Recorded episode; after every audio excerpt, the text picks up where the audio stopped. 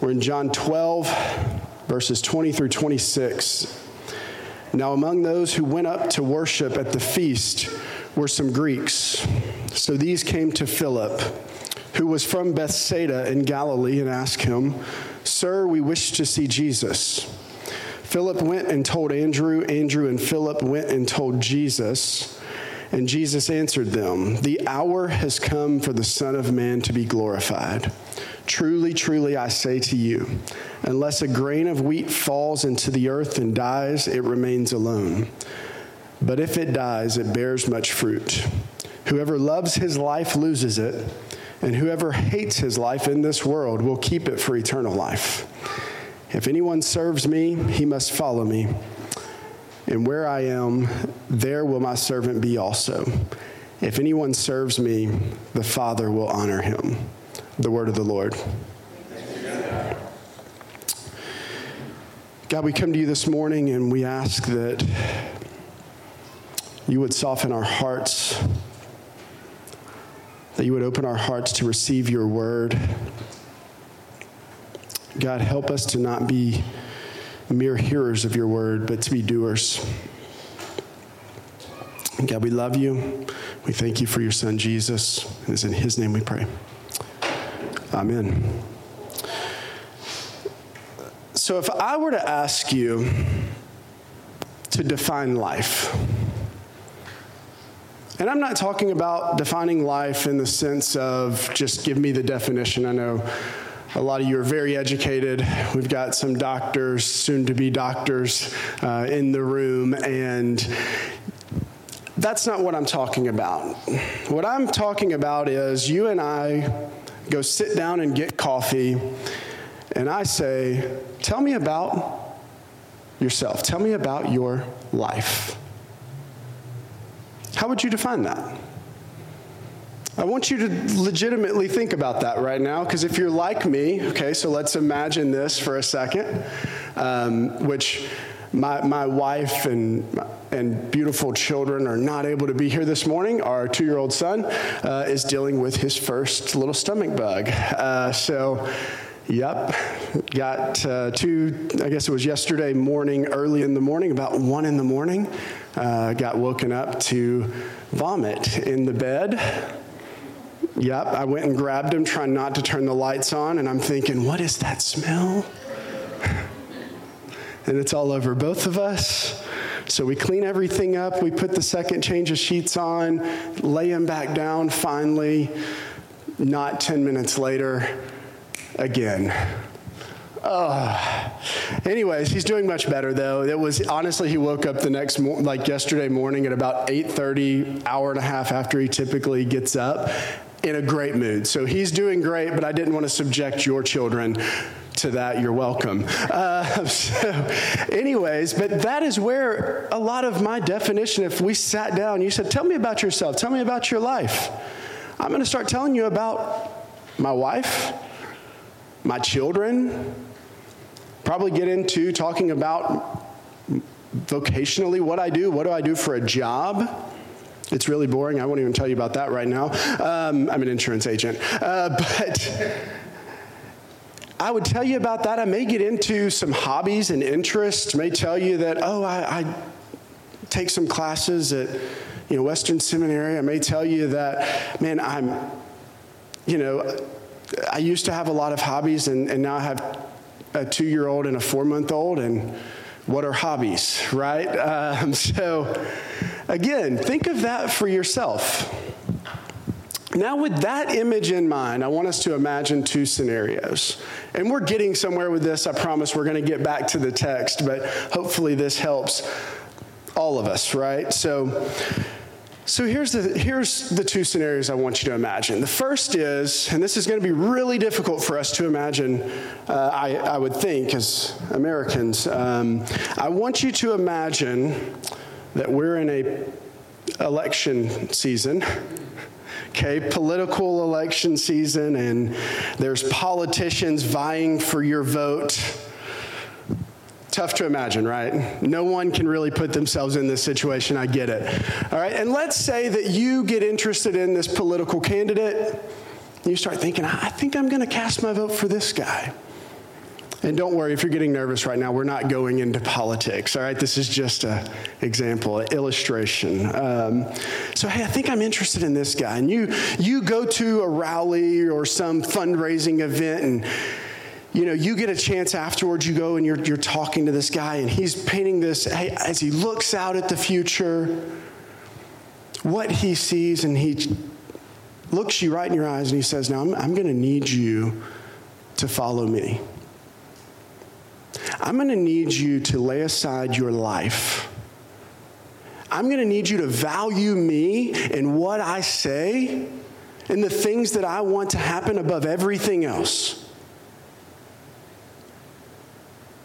I don't know about you, but I'm going to go find a new candidate. I'm going to think, who is this megalomaniac? If he looks at me and he says, Hey, your, your wife, your kids, they're all second to me. No, they're not. I'm to go I'm to go find someone else to vote for, right? Because when we come to politics, we're looking for someone who supports our version of the good life. But now I want you to imagine a second scenario. Let's say that, which Justin, I know this, this week is in the mountains and he's a big mountain guy. Uh, that's actually, we met doing some trips with XMA. But let's say that Justin plans a trip for all of us in this room. We're all going to Mount Everest, and we are going to scale Mount Everest. I know, probably tougher to imagine this scenario, but go with me, okay? And we're on this, this expedition. We've got a, an expert mountain guide who this is what he does is he gets people to the peak of Mount Everest. And he turns to us, he looks at some point, he looks ahead, and he sees there's a storm coming. And he turns to us and he says, There's a storm coming, and it's going to be really bad. And I know you brought a lot of gear with you. I know this isn't going to be easy. But I'm going to need you to leave some of this gear because we're going to have to move fast. I'm going to need you to put aside your opinions of what we should do because I, I've seen this before, I've done this before. There's my beautiful wife and four month old right there. Sorry, sorry, that is a surprise to me that they're here. I did not mean to call them out. But back to the illustration. Uh, so he looks at us and he says, We're going to have to travel fast. This isn't going to be easy. Some of you may even die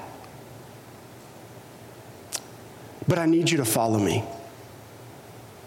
I need you to put aside everything that you've, you've brought uh, the sleeping bag, the tent that brought you comfort last night. We're going to leave that because we're moving fast.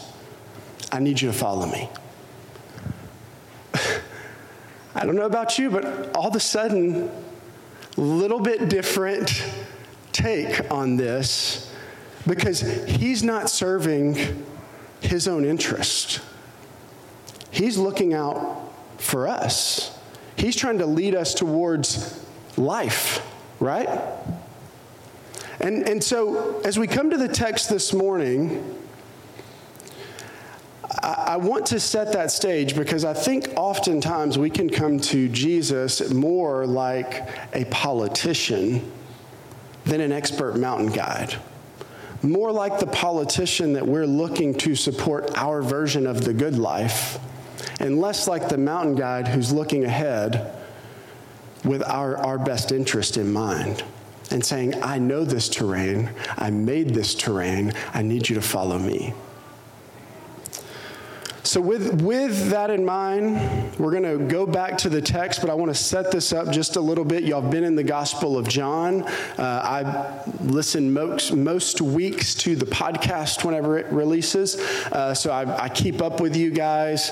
Um, and so, so, John's gospel, the first couple, first 12 chapters, we're right at this hinge point Okay, so the first 12 chapters, there's this building um, conflict between Jesus and the Jewish leaders, right? We've seen this. There's these signs that are pointing to the identity of Jesus.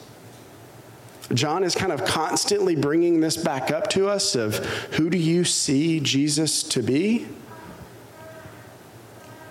And th- again, we're going to get back to that politician mountain guide uh, illustration in a minute.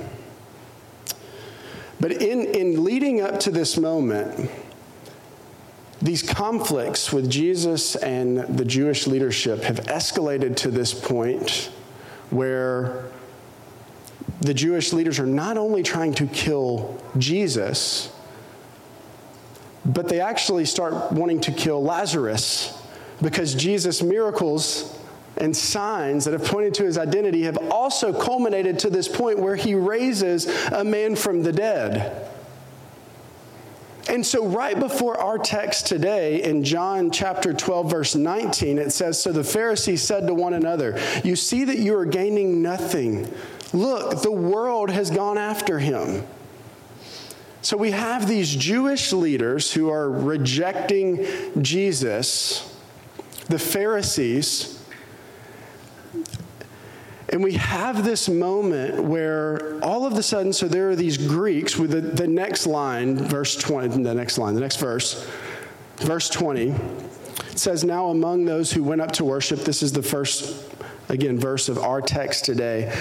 At the feast were some Greeks. So, this some Greeks here can be used as the world. Because to this point, we haven't really talked about the Greeks in John's gospel, but this would have been the people who were not Jewish.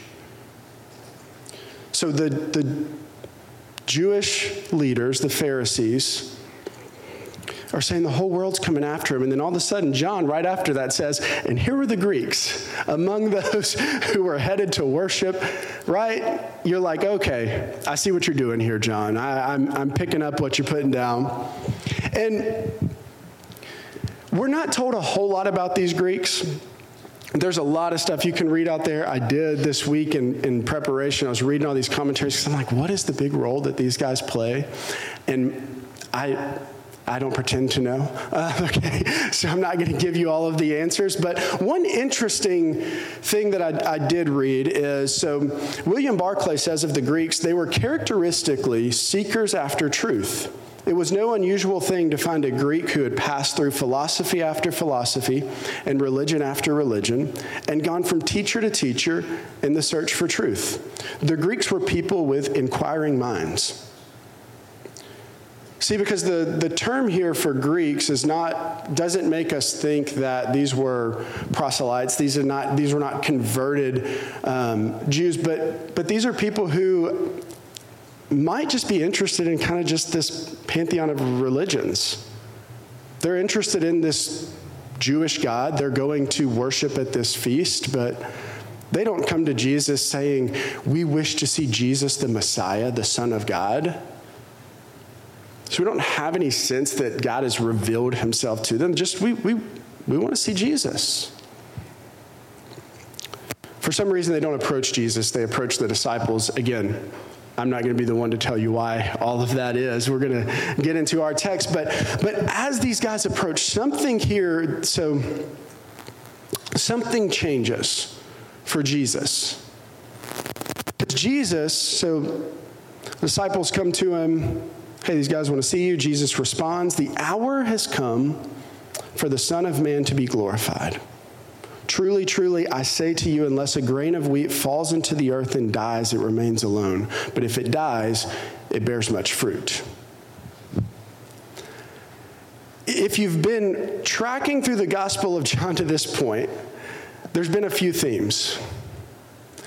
The hour is one of them. But to this point, every time Jesus has referenced this hour, it's been the hour is not yet. My hour has not yet come. The hour has not yet come, right? There's this anticipation that's building. If you just start in John 1 1 and you just start reading, you're going to be thinking, okay, what is this hour? that is not yet come. And then all of a sudden we get to this moment, the hour has come. Something's changing, right? This is a hinge point in the Gospel of John. And, and right after this text that we're going to go through today, Jesus goes back into this more, and so I'm going to leave that for Weston to fully dive into next week. But um, the thing that we need to realize is that this is a culmination moment. Again, these themes that we've seen prior have led us to this point. The hour, we've seen these signs that point to Jesus' identity, that culminate to this moment. Life is a key theme in the Gospel of John. I found this super interesting as I was researching this week that the word life is used 47 times in the Gospel of John. 39 of those are either in our block of text today or before. Okay, so 47 times the word life is used in the Gospel of John. In the synoptics, all of the synoptics combined, 39 times. John is not being subtle about his use of saying, hey, we're talking about life here. And at the end of John, John even tells us why he's, why he's writing. And he said, It's so that you may see Jesus, the Messiah, the Son of God, and in him you may have eternal life. John is not being subtle here. So, this theme of life is even culminating in this moment because Jesus says, Truly, truly, I say to you, unless a grain of wheat falls into the earth and dies, it remains alone. But if it dies, it bears much fruit. He's using this parable to foretell his own death. That in his death, there is fruit. Death is essential for further life. And again, I'm, I'm not going to get into all this this week, but, but I, I, think it's interesting that these Greeks, these seekers, they come to, to, to Jesus Jesus says, The hour has come. Something about this moment triggers for Jesus, okay, the hour has come. And we're, we, we get this throughout the Gospel of John that Jesus has this like awareness of, uh, of time, an awareness of what God is, is doing. Again, the hour has not yet come. Okay, now in this moment, something changes. And immediately Jesus sees what this means for him death, but, but also, I think that he brings out what this means for his followers. And what he says, and what we're going to read right here in verses 25 and 26, I feel like highlights the choice and the consequence of our reaction to Jesus. Again, remember the Pharisees who I would argue are approaching Jesus more like a politician. That they are hoping, they have a vision of the Messiah that supports their version of the good life. They're expecting the Messiah to show up and be on their team. And then we have the Greeks who are seeking and I just think it's interesting that from the beginning of people seeking Jesus, he's like, let's just get it out there what this is going to mean for you. And what does he say? Whoever loves his life loses it. And whoever hates his life in this world will keep it for eternal life. If anyone serves me, he must follow me, and where I am, there will my servant be also. If anyone serves me, the Father will honor him. Whoever hates his life. Whoever loves his life loses it. Whoever hates his life in this world will keep it for eternal life. Again, image in your mind of as you describe your life. Anyone else like, I don't know what to do with that? I, I don't know what to do with Jesus telling me to, to hate my life in this world. I, I, I love my life in this world as described earlier by, let me tell you about my life. I think there's a really important thing for us to see right here. And I'm not trying to, let me, before I even say this, I'm not trying to downplay the words of Jesus in, in what I'm going to say. I just want to add some context that I think is helpful, okay? Um, because again, Jesus did use a lot of shocking. Uh, language and imagery throughout the gospels jesus was not jesus was trying to get this response from people of like what do you mean hate my life in this world so this is not to downplay that, but this is just to help us, okay? So there so love love hate and and we we would know this because even the way that we use love and hate is not always like this literal thing, right? We t- I I talk about that I love pizza. I love my dog. I love you know Texas football. I know it's been a rough decade. Um, but I love my wife. If all of those things are just perfectly equal, uh, be concerned for my marriage, okay? Right? Like they're not. The other side is our language is pretty limited. The Greeks had seven words for what would encapsulate what we say for love. So there, there is this sense of love and hate that is, is this Jewish idiom that is used for devotion and allegiance. So, so saying love this, hate this, and an easy place to see this is in Luke 16 13, when Jesus says, No servant can serve two masters, for he will either hate the one and love the other, or he will be devoted to one and despise the other, right? Like hate and love, devoted, despise. Does that help anyone to kind of see that of like whenever Jesus is talking about this kind of an ordering and allegiance? Because again, how does he tell us to hate our, which we're going to get to in a moment? To hate father and mother, but yet also one of the Ten Commandments is to honor your father and mother. Like there's more going on here than just this kind of blanket statement. So I hope that that is helpful. And again, not trying to downplay what's being said here. But again, we, we defined life earlier, but are the things that we defined as life really what Jesus would define as life? That's kind of the big question here.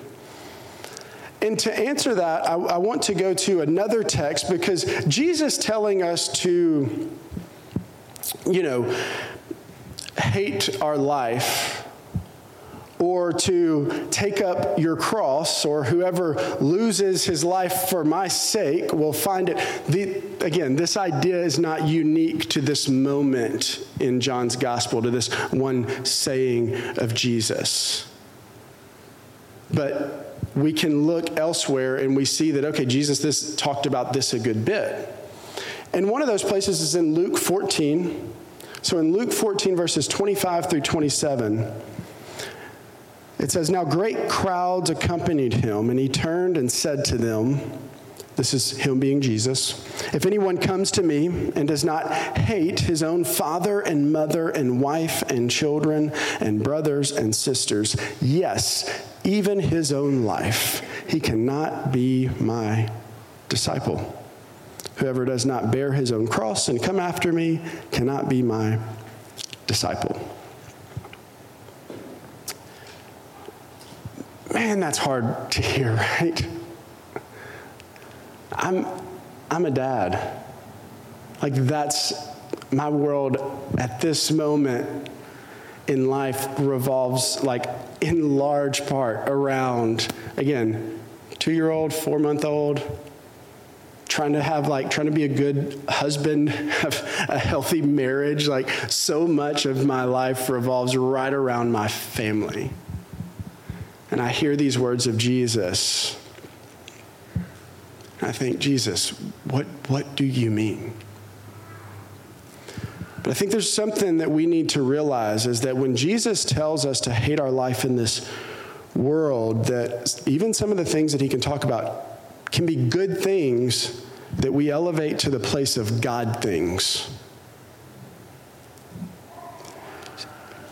And I think that these words in Luke really help us to see two really important, I would say, idols for humanity.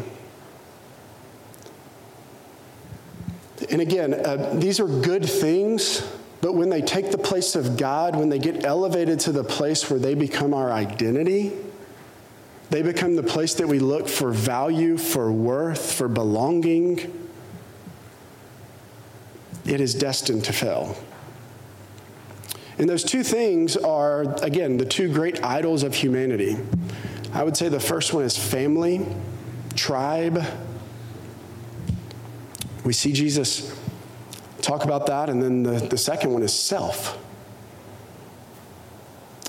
So when we think about the idol of family, Jesus, whenever he says these words, whoever hates his life in this world. He's speaking into a patriarchal society. A society that elevates family above self. A society that elevates doing right by your family. It doesn't matter if you aren't into farming. If your family is a family of farmers. You know what you do? You farm. You don't get to go move away and learn IT and coding and do your own thing. No, you're a farmer. Your grandfather was a farmer, your great grandfather was a farmer, and your great great great great great great grandfather was a farmer. And this is what you do is you farm. Because if you don't, in this honor shame society, it is shameful not just for you, but for your family. It has real repercussions, not just for you, but for your family.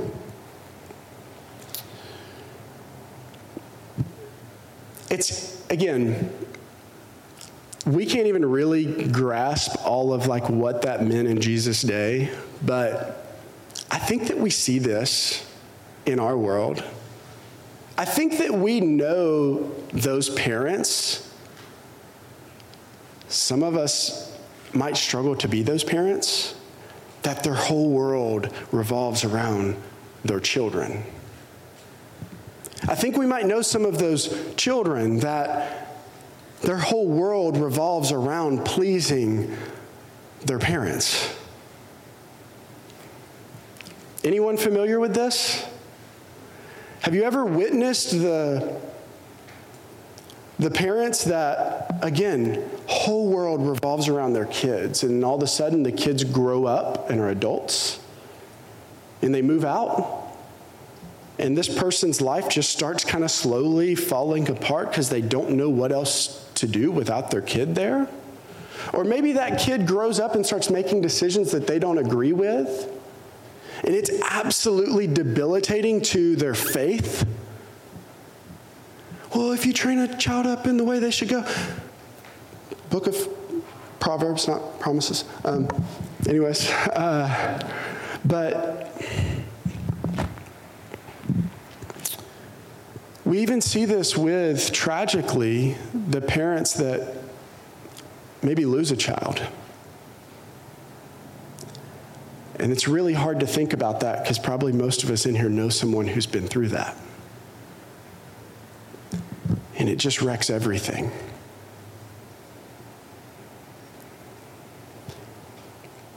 If, if we are elevating our family to this place where this is where I get value, this is where I get worth, this is where my future lies, this is my retirement plan. Hello, dads. Although it would be nice. Uh, no, kidding. We are, we are looking for something that we can never get from there. We are setting ourselves up for failure. And maybe you think in here, I'm, I'm single, this doesn't really apply to me. I've heard some single people's conversations around marriage. And that can be a big thing that we look for to bring us identity, especially in our, our culture. And if I could just meet the right person, if, you know, it's like this idea that marriage completes us somehow. We would almost forget that two of the like main people in our faith, uh, Jesus and the Apostle Paul, were single. Um, but that's a whole other sermon that we won't get into. So we've got family. And then there's this second thing that we see Jesus uh, talk about this idol of self. So we have these families that elevate, we have these societies that elevate family over self. And then there's these other societies, I don't know if you can imagine one, that elevates self over family. Where it's not at all about the family, but it's about self fulfillment and self actualization. And it's about, you know what, I'm going to move here because I just feel this calling that I need to be in this geographic location. And if I see my family once a year at the holidays, that's great. Again, I don't know if anybody else can imagine a society like that. A society that's always looking for the next thing to be fulfilled, that's always feeling like if I could just get this job, if I could just get this promotion, if I could just get to this place, I would, I would be at this point where I would be fulfilled. Can I just tell you that no, no job, no amount of income, no specific career, no dream vacation that you go on, or even dream city that you live in is going to bring you that fulfillment that you're looking for. Because you're going to get there and you're going to realize, oh, this city has the same difficulties that the other one does. And oh, these relationships have at least one of the same people in them that my old ones did, aka me. And wherever I go, I go. And I have issues. And so a lot of these same relational issues keep popping up no matter where I go or the friends that I get around or whatever it is. Or, oh, I make this amount of money, but all of a sudden my bills increased to that same amount, and I'm actually feeling more weight and debt and whatever it is, right? Like, I'm just, let me just tell you that it's, it, it's, it's never going to bring that fulfillment. So, again, Jesus, the expert mountain guide, who knows that any allegiance other than himself is a dead end, says, Whoever hates his life in this world will have eternal, eternal life, will keep it for eternal life. Are we willing to give up the dream of self fulfillment, of status, of family?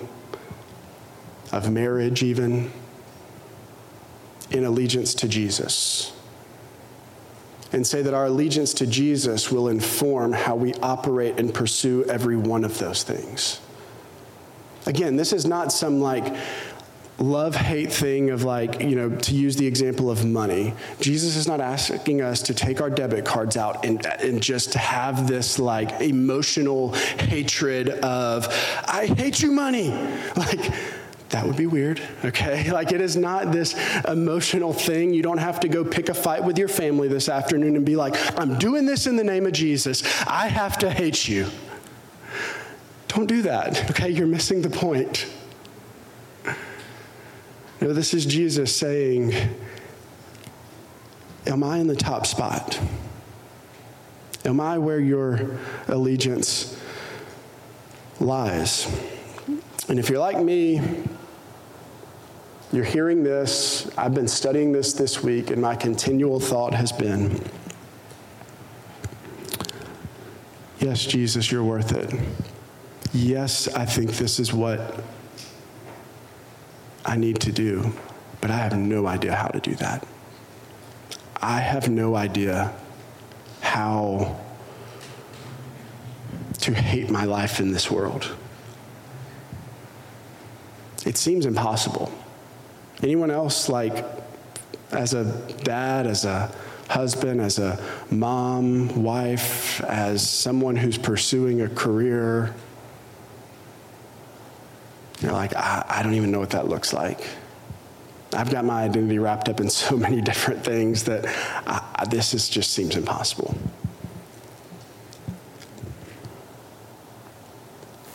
I think the text gives us a clue when Jesus says, If anyone serves me, he must follow me.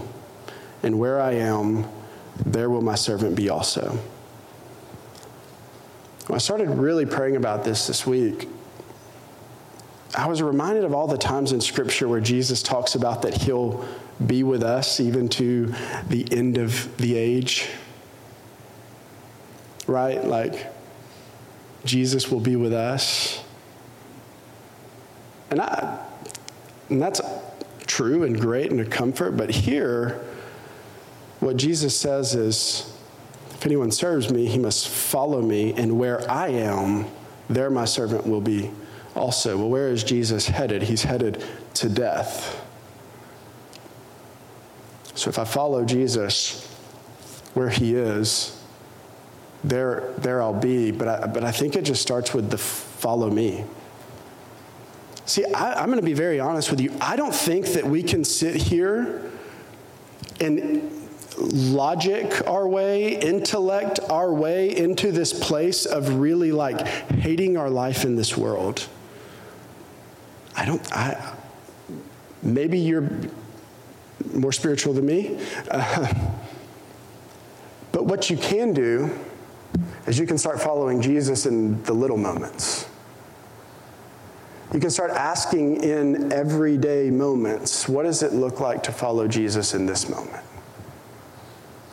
Because if we start to prioritize Jesus in the little moments, eventually we get to this place where we are where He is. In that burden of seeking fulfillment and identity in all of these places that are not Christ is slowly over time, just as Taylor talked about, through training. Slowly over time, we get to this point where we could run the marathon. But you can't just jump to the marathon. You don't just jump to hating your life in this world. No, you follow Jesus in every moment, and you start seeing that his way is the way to eternal life. And the Holy Spirit starts working in your life and changing and softening your heart. And eventually you look up a few years later and you're like, something changed. Somewhere along the way, I don't even know. I can't really like pinpoint it. I can't really tell you exactly even how it happened. All I can tell you is that something changed. And, and I'm not up here just saying this to somebody, just throwing this out there. Three and a half years ago, my wife and I moved back from New York City. We moved up there at the time. We were both in vocational ministry. Uh, I thought that I would be in pastoral ministry for the rest of my life. We took a chance. We moved up to New York. We're working with a church up there, and we're there for a little less than a year. And it sucked. And it was the dream. It was the city that my wife had dreamed about her whole life of living in. I dreamed about for most of my adult life before we even met about living in. And, and, and let me get this we, we love this city still, but our experience there was hard. We got to a church that was going through just all kinds of, of turmoil and we moved back 10 months later and not in ministry, don't have a place to live. We move in with my in laws. We don't have vehicles when we get back because we sold those to go to New York.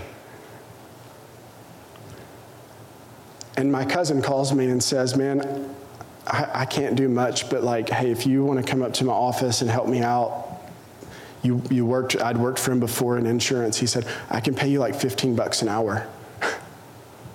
okay. And I'm in this point where I, I didn't know what the future looked like. We were broken. We were, we were at odds with each other because of the way that things happened, it, it, just, again, I don't have to go into all of it, but I, just to tell you, I think you probably grasp it from what I even said there. We're, we're fighting with each other because we don't see things the same. We're trying to figure out what's next and where do we go and what does the future look like. And what I realized in the midst of that, so I'll tell you, a few weeks into that, a guy named Justin Renault sends me a text message. And the text message says, Is this still Tyler Powell's phone number? we had lost contact, if you can't tell.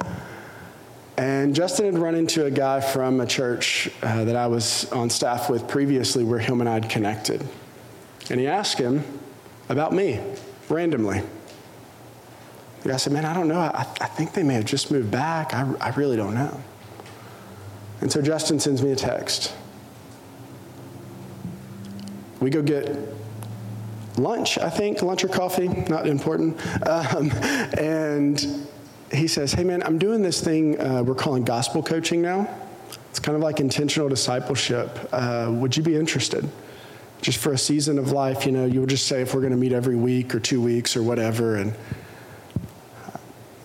honestly, I, I was semi interested. I wasn't that interested, but I always liked Justin, and I was like, yeah, let's do it. I don't have, like, at this point, I'm, I'm just bitter. I'm angry. I'm hurting.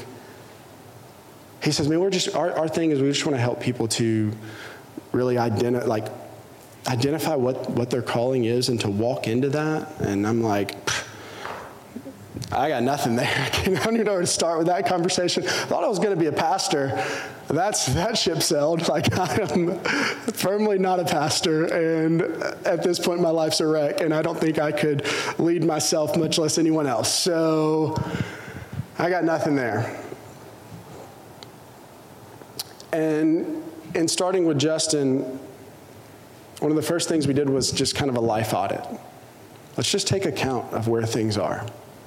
And I would challenge you to do the same as you think about prioritizing Jesus above everything, is really just taking an actual, honest look at your life. And if this means pen and paper for you, like it did for me, accounting the amount of hours you're putting towards something, accounting, okay, I'm, I'm, man, this takes up a lot of mental real estate here. Why? Because I'm finding a lot of identity in this. Man, this whole thing of like losing this job, this pastoral role, and now not having that, that really bothers me. Why? Because that's where a lot of my identity is. Again, a good thing that maybe is in the future, but that's not God. So I would encourage you to do a life audit. And then I would encourage you to just take a step based on that, whatever that looks like. If that means getting rid of something, if that means adding something, spiritual disciplines like Taylor talked about earlier, or if that means asking for help. You guys have elders here in Weston and in Justin who set aside time to do gospel coaching, is what they call it. But if you've never been through that, let me encourage you as someone who, again, three and a half years later now, can tell you that that season of my life was so formative and that God used Justin Renault whenever I'm at a time where I'm like, I don't even know what prayer looks like at this moment in my life. And so, you know what me and Justin did? We went down to the Norton Art Gallery and we prayed. That became a regular thing that we did weekly. And we started fasting together. I said, Justin, I've never really understood fasting. It's always felt a little like this works based thing of like, if I do this, maybe God will give me this. And he's like, hey, kind of missing it there. Uh, so we did this together. And I would encourage you, take advantage of that if you haven't.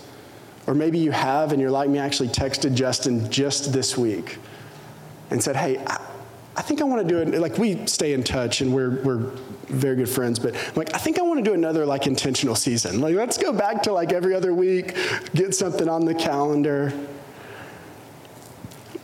Because here's the thing. So I was actually reading this this morning, and I want to share this. Mark Sayers um, has this quote on spiritual growth, and he says, To grow, we are going to have to step outside of our comfort zones and break away from the grip of the myth that life is going wrong when we are not feeling good. What Jesus is calling to and calling each of us to in hating our life in this world is not going to feel good at times. It's like the expert mountain guide who says, hey, you're going to have to leave some of this stuff behind. But, but I bought that at REI right before we came and it was a couple hundred bucks and I'd really like to have it. He's like, it's not going to feel good, but you're going to need to leave this here so that we can move quickly, so that we can get to life on the other side of this. Again, probably a poor analogy, but I hope that you get what I'm saying. Now, let me encourage you with this, and we'll close.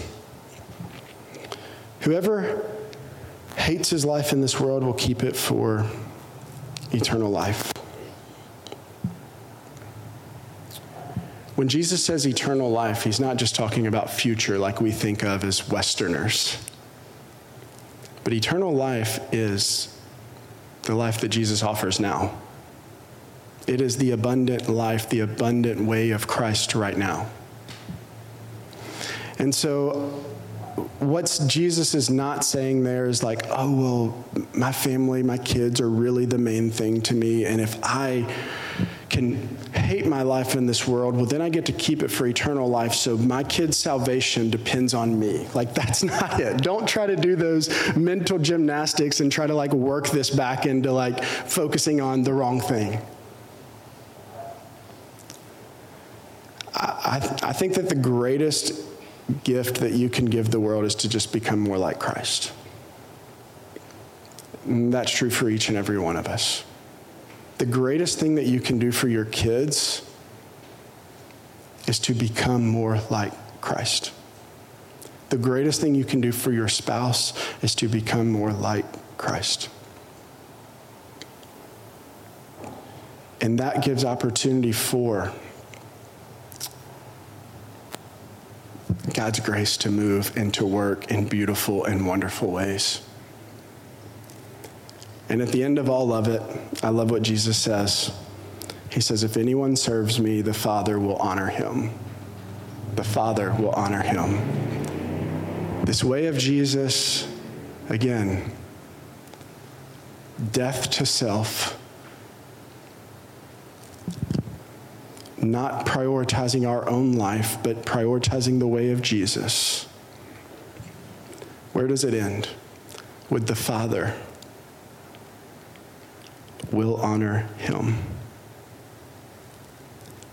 Identity, purpose, meaning, value, worth, all of the things that we're striving for, Jesus tells us it's right here in a way that is unwavering, in a way that is not fleeting like the things of this world, but in a way that is eternally secure. And I don't know if that gives you the encouragement and the hope to say, hey, even when it's hard, even when it doesn't feel good, I'm going to continue to press in because this is where else are we going to go? This is the way to eternal life.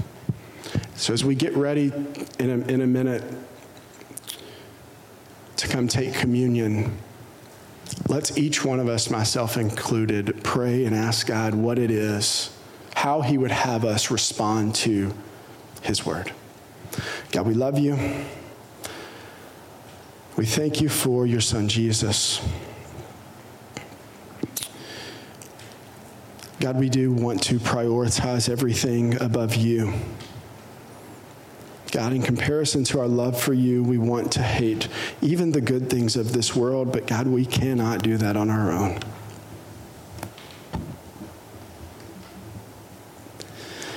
God, I want to see my kids come to know you.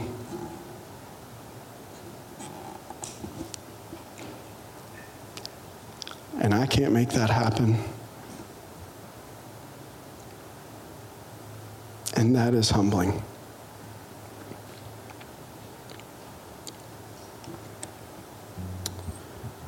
God, would you just form me more into the image of your son Jesus so that maybe a glimpse of my life will just help them to see you better, will help the world around me to see you better. God, help it to not be about me. Help my life, help our lives, God not be about our vision of the good life. God, help us to be a community that stays on mission.